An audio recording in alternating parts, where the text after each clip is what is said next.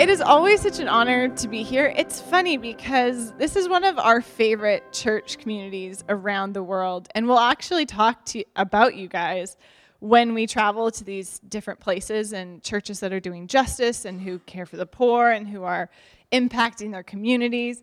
And what's even more strange is I feel like whenever we talk about you guys around the world, they always seem to know you.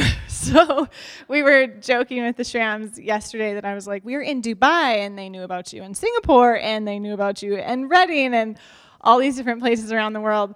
So even though we're in Warman, you guys feel to me kind of like a global church. So it's really, it's fun. Um, as as Leisha was even saying, my husband and I we work in Africa and you know we work in places of conflict and war, and many of you guys have probably heard us share. And I was praying about what to speak on today, and my heart just kept coming back to justice. And I was like, God, is this just because my heart's for justice, or you actually have a word for the church about justice? And I was like, I feel like this church like gets justice. Am I just preaching to the choir kind of thing? But I feel like it's a word for this church and the church at large about what God is doing and bringing us back to kind of our first love, so to speak, with justice and the importance of, of this concept. And when we look around the world and we travel to all these different places, and even here in you know Saskatchewan or Canada, we look and the world is looking for answers. You can turn on the TV, you can turn on the news. People are quick to list problem after problem after problem, and they're kind of a lot of these problems. I feel like it's like here's a problem, dot dot dot. Here's another problem, dot dot dot. I feel like a lot of the time, the world doesn't necessarily have answers. And for a long time, we've kind of been like, okay, like, we'll be the light of the world, we'll be the answer. But I feel like there's kind of this shaking where God's like, guys, go be the answer. And this awakening or reawakening, perhaps, of how are we responding? When the world sees a problem, are they saying, okay, here's a problem, dot, dot, dot. Well, let's go to the Christians because they'll be the ones to fix it. And again, I feel like I'm preaching to the choir in a lot of ways, which I'll probably say over and over again. But coming back to this concept of, okay, well, what is justice? And what does this mean to the heart of God?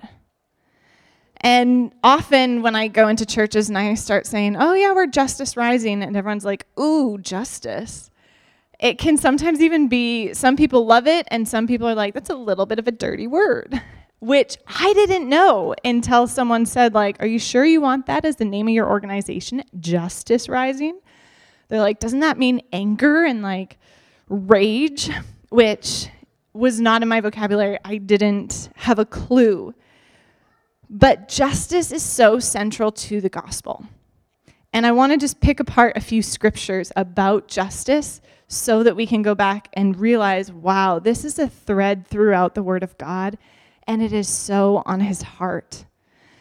So, even to start, Psalm 89 14. And I'll read them out, but if you want to look them up, I might go a little fast. Maybe you want to take a note and look them up later. Also, I don't know if you guys do that. The preacher always tells me, look it up later in your Bible. I never do. So if you are one of those people, you can look it up now. But Psalm 89 14. Righteousness and justice are the foundation of your throne. Love and faithfulness go before you. Righteousness and justice are the foundation. So we look and to start, you see that justice is the foundation, it's the core. Everything kind of comes back. It is built on the strong foundation of justice. Psalm, or not Psalm, Isaiah 61 8. I, the Lord, love justice. So, right away, I feel like that kind of, for me, washes a lot of things. I, the Lord, love justice. And then, just to be a little geeky, I looked up the word justice in Webster's dictionary. I'm not going to give the exact word for word translation, but of course it did have one of the first definitions. It's the admin- administration of the law. Okay. But then when you keep digging, it was saying an ideal just dealing, right action, and righteousness.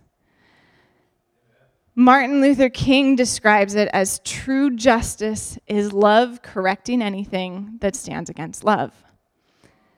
And for us, this is actually how we came up with the name Justice Rising because we are so moved. Martin Luther King Jr. is one of our absolute heroes. And the way he created this movement, he, this pastor, steps out of his church and says, There is something wrong with society. There's racism so deep and deeply ingrained. We have to change this. And he went out and he shifted things and started this movement and shaked the church and shaked the walls of society. Like he really changed things up. I'll say it again true justice is love correcting anything that stands against love. So, justice is love, justice is redemption. And I love it because you look and you're like, the blood of Jesus is the perfect picture of justice. It's this love oozing out and correcting everything that violates love. It's making the wrong right. It's bringing things back into alignment the way that God created it to be. Social justice is this realignment with heaven it's kingdom on earth. And for us, this is what we're going after in war zones. And this is what, when we look globally, we're like, how do we right these wrongs? How do we bring a war zone back into alignment with heaven? How do we change the landscape and shift these mindsets so that they think like Jesus does, bringing peace? And like Leisha said, for me, this whole journey, which I'm sure some of you, most of you, I don't know, most of you have heard maybe us talk about our story, but I first heard about Congo when I was 10 and the injustice and what was going on in these places. And I remember just crying from this young age and telling everyone, we have to go and shift things in war zones. And everyone's like, great, you'll grow out of it. and I never did. I think we were talking to my aunt. We're staying with my aunt uh, here in Saskatoon. And even my aunt, I feel like they were kind of waiting for us to grow out of it. And they're like, oh, like, you still haven't grown out of it. Cool. Maybe next year. Um, but we kept looking okay, how do we bring things back into alignment? How do we right these wrongs? And as we traveled around to different war zones and really began asking the question okay, Jesus, I don't have the answer, but you do. What is your strategy for societal transformation? What is your heart? How can we sit with the poor and listen? How do we, I don't want to say meditate on the problem because that's weird, but how do we stay open and vulnerable enough to hear these issues let them break our heart enough that we can't go a day without f- focusing on how do we be the change. You know, if if we think, "Oh, well this problem doesn't really affect me," but it affects God. And so if we're in communion with him, we're in right relationship with him, these problems will soon start to affect our hearts and start to motivate us to want to see that change.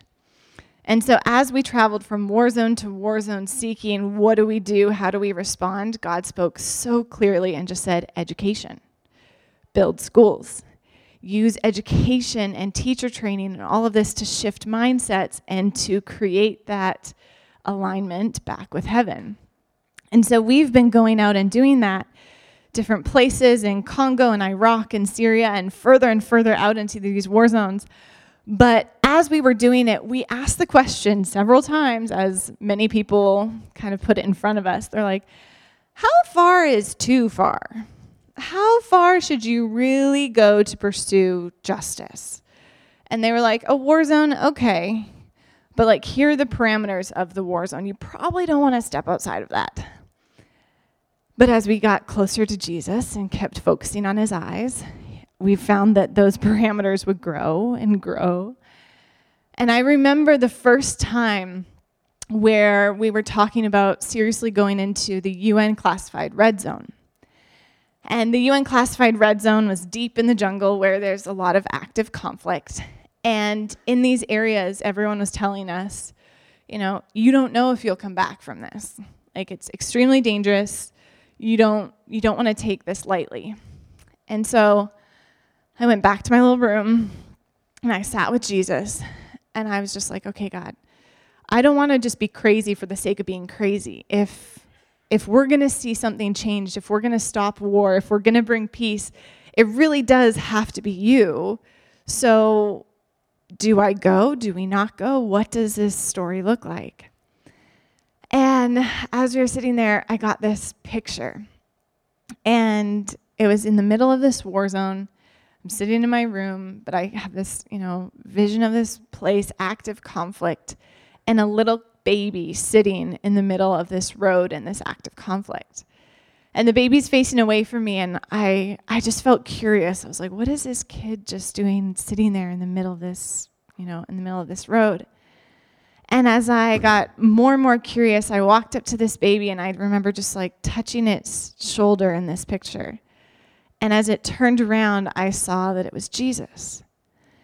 And Jesus just said, He's like, I'm not going to tell you go into this war zone. He's like, but I'm going to invite you because that's where I am. And to to me at that point I was like, easy. If that's where you are, that's where I want to be. And how often do we look at an injustice or we look at an issue or we look at a massive problem in society and we think, oh, well, that's not necessarily my calling or maybe that's for someone else, or maybe I'll do it later when more of the, you know, more things are aligned and work together. It's just not a very good time for me. But what's interesting about justice is God's already told us to go. It's not like we should be waiting, saying, okay, well, I'll wait for the green light. He's already given us the green light. And as I looked at that baby in the war zone and realized it was Jesus, and he says, You know, I'm already here, I realized, oh, we have a constant invitation to step out. We have a constant invitation to go after the giants in the land. It's not like this one time thing, it's this constant green. And Jesus is just saying, Come, come look at what I'm looking at. Come sit with me in these places. Micah 6 8. Again, if you're writing these scriptures down or text them to your friend, I often do that to remember things. I'll text it to a friend. It's just then remembering which friend you're texting these things to. Um, Micah 6 8. And the reason why I text it to a friend is usually they'll respond back a couple hours later and be like, Was that meant for me? And it's a good reminder. Anyway, Micah 6 8. What does the Lord require? to do justice, love mercy, walk humbly. All of these scriptures that I'm reading, I don't feel like they're brand new scriptures. Like I'm sure you've all heard these several times, but when we look at them and we say, what does the Lord require? Not like, what is an optional part of scripture that you could take or leave if you want? it's like, what does the Lord require? What is He asking of us? To do justice, not to think about justice, to love mercy, walk humbly, to do justice. It's an active thing. It's an active part of our life that should be a daily part of our life. Do justice, right the wrongs, bring love to correct these violations of love. An active part of our day. Isaiah 58 6. You can text that one to a new friend. Is this the kind of fasting I have chosen? To loose the chains of injustice and untie the cords of the yoke, to set the oppressed free, share your food, provide the poor wanderer with shelter. When you see the naked, you clothe them. Your scripture reading was the bomb today. I almost got my phone out and took a picture, which maybe I should have, but I was too slow. I was just like, my jaw dropped because I was like, yes, this is the gospel. This is what we get to live out. Share your food with the hungry. That might mean that you go hungry that night. And everyone's like, no, with Jesus, we don't go hungry. Sometimes you do because you're sharing your food, you're actively sacrificing, you're actively giving. It, it can be uncomfortable, which is usually where we check out. We're like, oh, that's really uncomfortable. Justice is uncomfortable. Read it again. Share your food. Provide the poor wanderer with shelter. Do you think the poor wanderer is this cute little put together person? Probably not. They probably smell, they're probably dirty, they've probably been wandering for a long time and have seen some crazy stuff when they've been wandering. Amen? Anyone had a wanderer in your house for a while? We get those a lot in LA. That's an inside joke because no one in LA has jobs and they crash on each other's couches a lot. Share, provide the poor wanderer with shelter. When you see the naked, you clothe them. It's like give the shirt off your back to someone. That's uncomfortable, especially if it's your favorite shirt.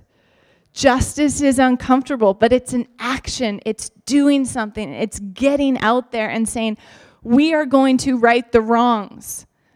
And we are going to do it so often that Christians get a reputation for it.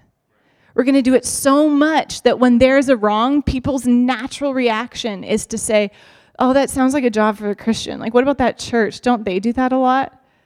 That should be the natural place that people's minds go. But the only way they're going to start going there is if we make it a habit first.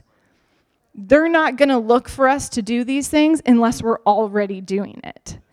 Eh, they're not just going to wake up one morning and be like, I think the Christians will take care of it. No, it's going to be that they see us doing justice all the time. And it becomes a second nature thing that they're like oh i saw i saw those people from that church and that church and they were all working together. They were all in unity because they were one body. They might not use that word because that's a little christianese but never mind you guys get it i believe that god is calling us back to our first love with justice that it won't be this scary thing but it will be something that becomes second nature in our city, in our worlds, that we'll be associated with this. Where are the problems and how can we start attacking them on a daily basis? We hear a lot of people talk about holidays, and I'll see it on TV all the time and be like, oh, the nice people volunteer on holidays. Yeah, if you want to volunteer somewhere, like the churches usually do something on holidays. Justice is an everyday kind of righting the wrongs. For Congo, again, this is what we're going after. And we've started, we're starting to get a reputation for it. Again, it's taken a while. It's taken us getting out of our comfort zone. It's taken us doing a lot of things in secret until the momentum starts to build and people start noticing, oh, you know, we should we should call in that one group. They seem to be in all these really dark places. They seem to be going out to the worst red zones we, we should start calling on them. And this past summer, we were in Congo, and we were sitting with our team, and we were having an, our annual like teacher training conference. And so right now we have 10 schools and almost 2,000 students, and we're building five more schools right now. So it's very exciting. We're expanding and you know expanding quicker and quicker, and it's really really fun. And every year we bring all of our teachers from all of our different schools together and we we do training, we do discipleship, we do a lot of family time and kind of bringing everyone back to the core values. And so I was saying, okay, like we need some testimonies. How's how are different things going? And I called on one of our leaders who run this group. We call it the Leadership League. And this group is in charge of bringing young boys from the community who are at risk of joining the army, or have already been in the army together to play soccer. I might have, I'm sure I've told you guys different stories about them. They're one of our favorite groups because they often come in really hard and people are afraid of them and everyone's like, those are the guys that you'll get robbed from. like, these are the kind of, they're the iffy guys.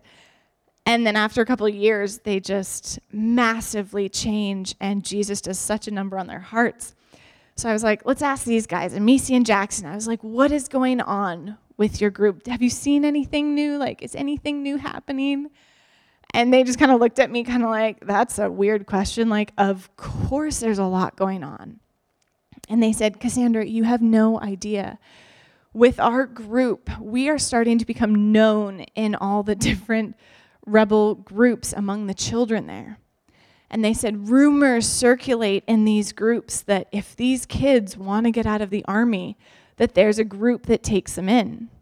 And this group is not too far, it's also in the red zone. And if they leave the army, lay down their weapons, they can come into our soccer league and they'll get free soccer equipment and a chance to rehabilitate and reintegrate into normal life.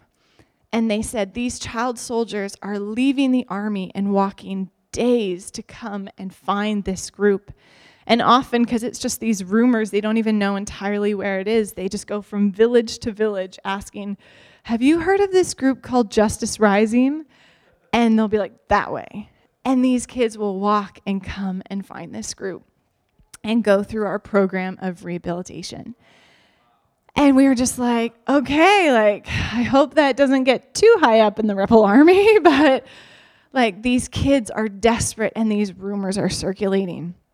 We also we were talking to other team members and we were like, okay, so how are how are things going in other departments?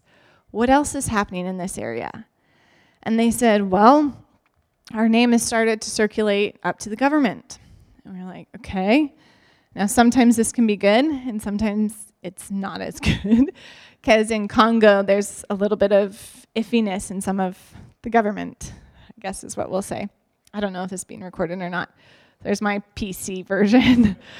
um, so we were like, okay, well, what does this mean? Our name is circulating in the government. And they said, yeah, we went in to just get a little document and they held our head director there. And I was like, they held a director? Like, what did, what did they mean? What did they say? And they're like, they said, you guys are Justice Rising. We've heard about you. Like, show us your school. Like, do you have pictures of your school? And they brought in all these different government officials to see pictures, and they wanted to come and meet you, and they wanted to come and see the other different buildings and the different schools. And they're like, they see it as this place of excellence. And they're like, your name has started to circulate amongst the government.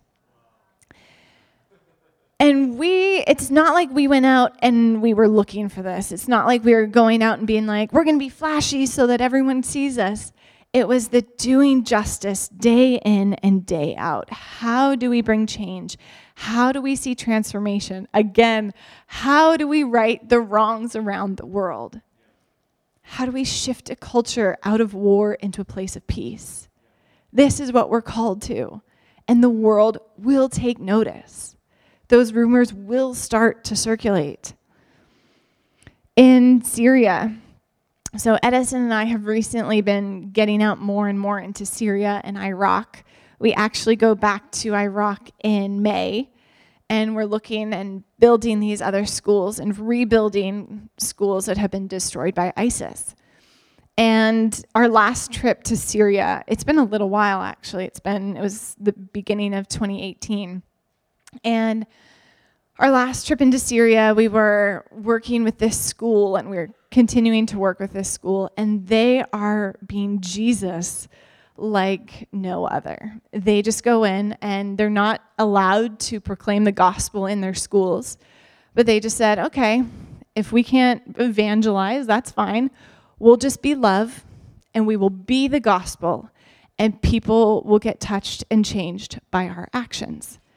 And then they have a church connected to the school. So they have a little after school program. And afterwards, if parents want to send their children to this program at the school, these Muslim families, then they are welcome to.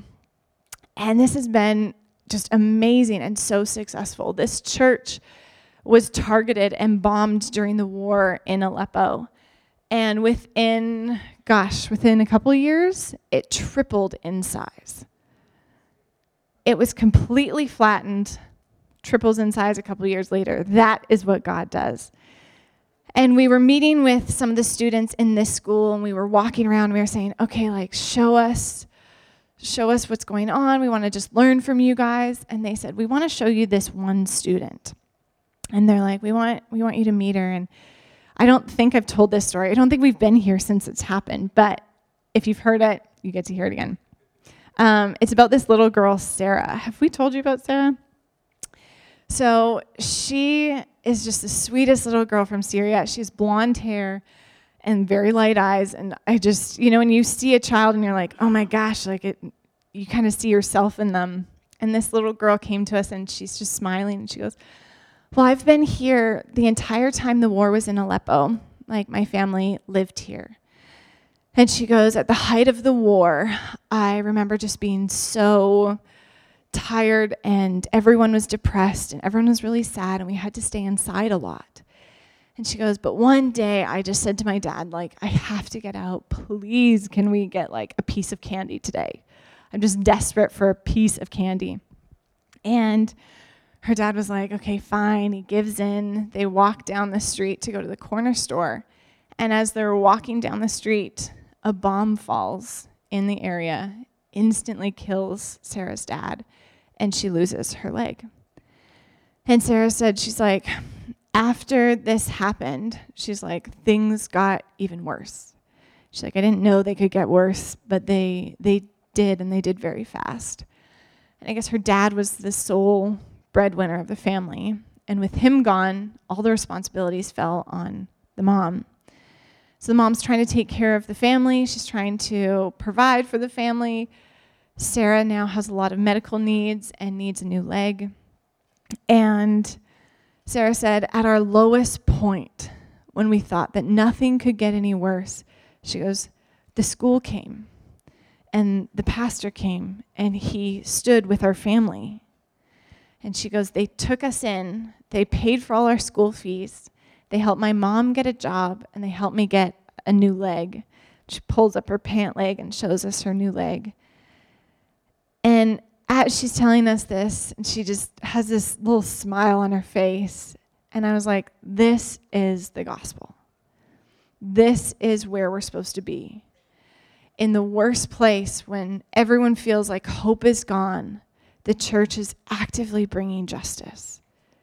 And it doesn't have to look like what we think it should look like. They weren't allowed to preach the gospel, they weren't allowed to evangelize and give out a track. So they had to be love.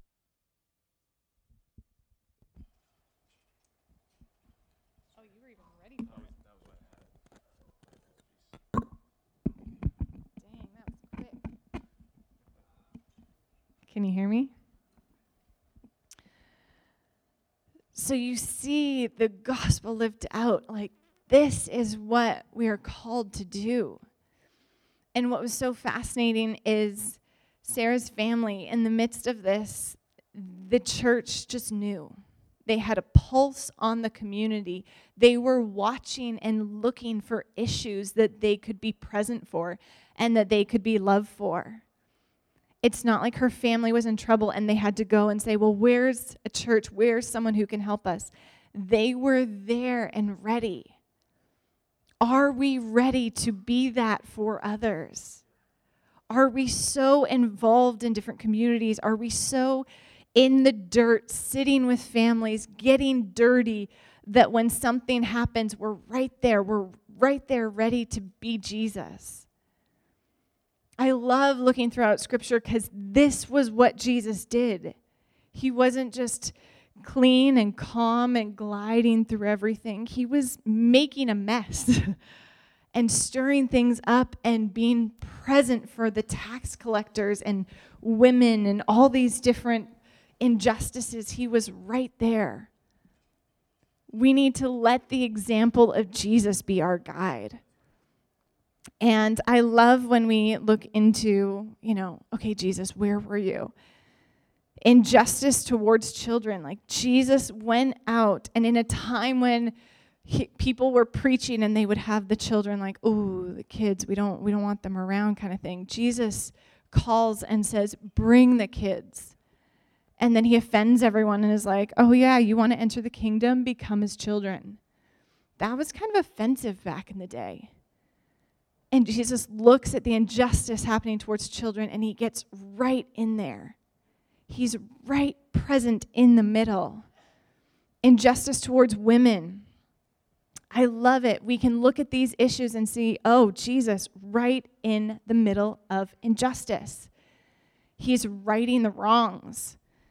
Um, I love researching issues against women or injustices against women and how present Jesus was. Because again, it was so offensive. Like, you're like, Jesus, like, if you wanted to keep your reputation, if you really wanted to change the world, you probably shouldn't have offended so many people. Right? How many times do we say things like that and we're like, oh, maybe we should be learning from him instead? He goes in and makes women the hero of these stories. He goes in, and when a time where if he were to speak to a woman, even at the well, everyone was like, oh, maybe he's sleeping with her. Because that's what it meant. If he's an unmarried guy, she's a prostitute, and he goes and talks with a woman, they're like, yeah, they're probably sleeping together. And Jesus flips things on his head, and he is present to people in the midst of injustice. He's present to them, and he flips it, and he says, I am going to right the wrongs. He is in the dirt getting messy. You are called to be in the dirt and getting messy, whatever that looks like for you. This is supposed to be our lifestyle. I love even looking at injustice, injustice against immigrants. What did he do? So offensive. He came as an immigrant. I'm like, that makes us feel awkward if we're not allowing immigrants in right? It should shake us up a little and be like, oh, what am I doing for the immigrant? And if you kind of feel offended when I say that, Leviticus 19, 33 and 34. Does anyone want to write that down? I'll say it again in case you do. Leviticus, no one's writing down, it's okay. Leviticus 19, 33 and 34. And it says, When a foreigner resides in your land, do not mistreat them the foreigner residing among you must be treated as your native born. Love them as yourself. He is so offensive in the way he loves people. He is so offensive in the way he brings justice. It is so beautiful. It makes me so proud to be a Christian the way Jesus gets in these places. He was known for bringing justice, he was known for the way he stirred things up. And we are supposed to be known for bringing justice and being known for the way that we stick our necks out for these people, for those who are lower class or lower than us or the least of these. This is who we're called to be. God is calling us to be known for our radical love. He's calling us to stand out and to look different. Um, one time when we were working in southern Sudan, southern Sudan had a lot of war and rebel activity. And I just had a passion to love on rebel soldiers. And I'm just going to let that land. and I was always looking where can we love on these guys? Where can we see transformation in their hearts? Like, Jesus has such a passion to see love and restoration come. How can we see that among these rebel soldiers? And one time, there was this soldier from, or a rebel soldier from the Dinka tribe. So he's Sudanese. He's very, very, very, very tall. And how tall are Dinka people? Like six, five, seven. Like they're tall. And there's this guy full on gear, really big, and I was just like, I just gotta love on him. So I walk over and I just start talking to him, and he kind of looks at me, and he just kind of looks like, kind of like I'm a weirdo. And I was like, Do you want to even just grab a soda? Do you want to just like talk? And he was like, Sure, okay. So we go and sit, and we're grabbing a cold Coke, and in the middle of hot, hot, hot Sudan, this is like perfect. And halfway through our conversation, I'm just sharing Jesus and how can we love on him. And he goes, Can I ask you a question? I'm like, Yes, anything. Like, what do you want to know? And he's like, Why aren't you afraid of me? And I was like, Oh, right, I'm supposed to be afraid of you. you know, his gun's resting on the table. I'm like, Oh, yeah. But when you're so focused on the eyes of Jesus, when you're so lost in his love, you're just, you see things differently. You're seeing problems differently. You're seeing injustices differently. You're seeing people differently. You are going out there to be disruptive and to be messy and to right the wrongs.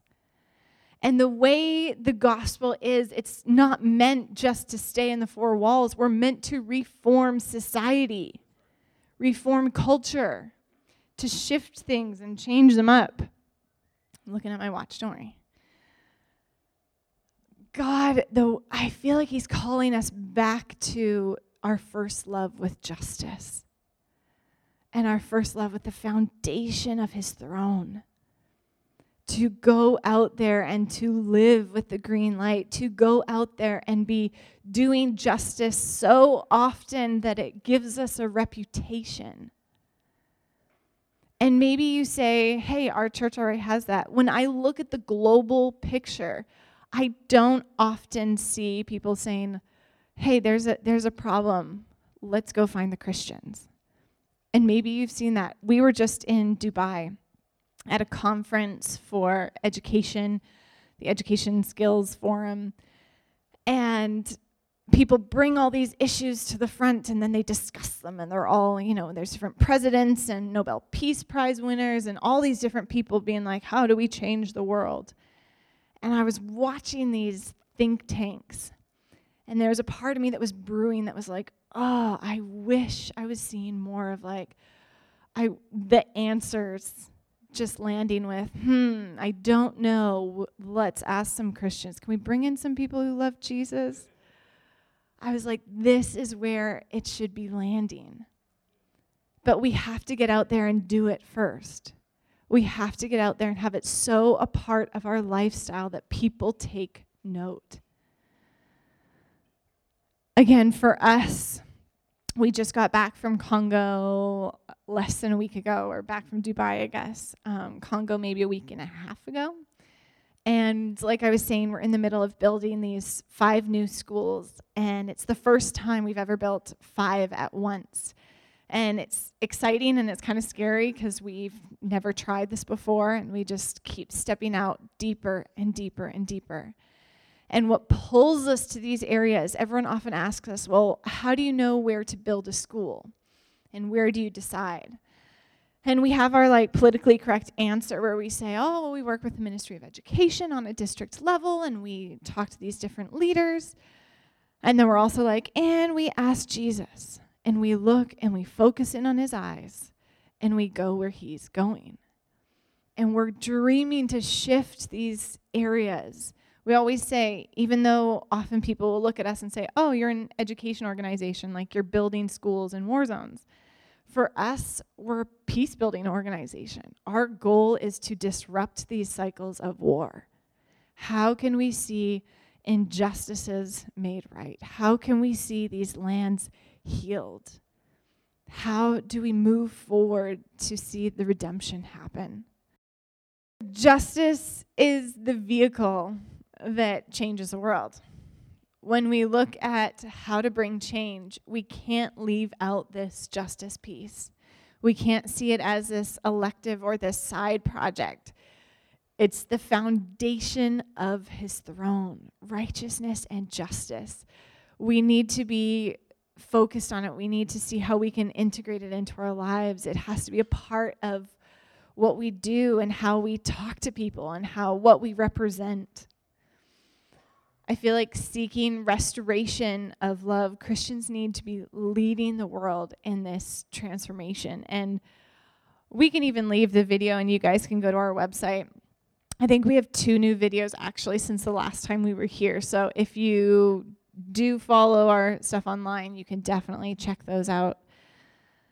But I even wanted to to give a little call and a little prayer that we can pray together for God moving our hearts to make this an active part of our day.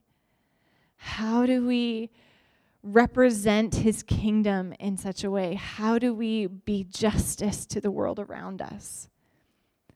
If we want to be known for transformation, if we want to be known in our communities for change, how do we make that so part of our everyday life, even the life that people aren't necessarily seeing right away, you know, the private times? How do we make it a part of our day so that others take notice and say, we have an issue, let's go to the church?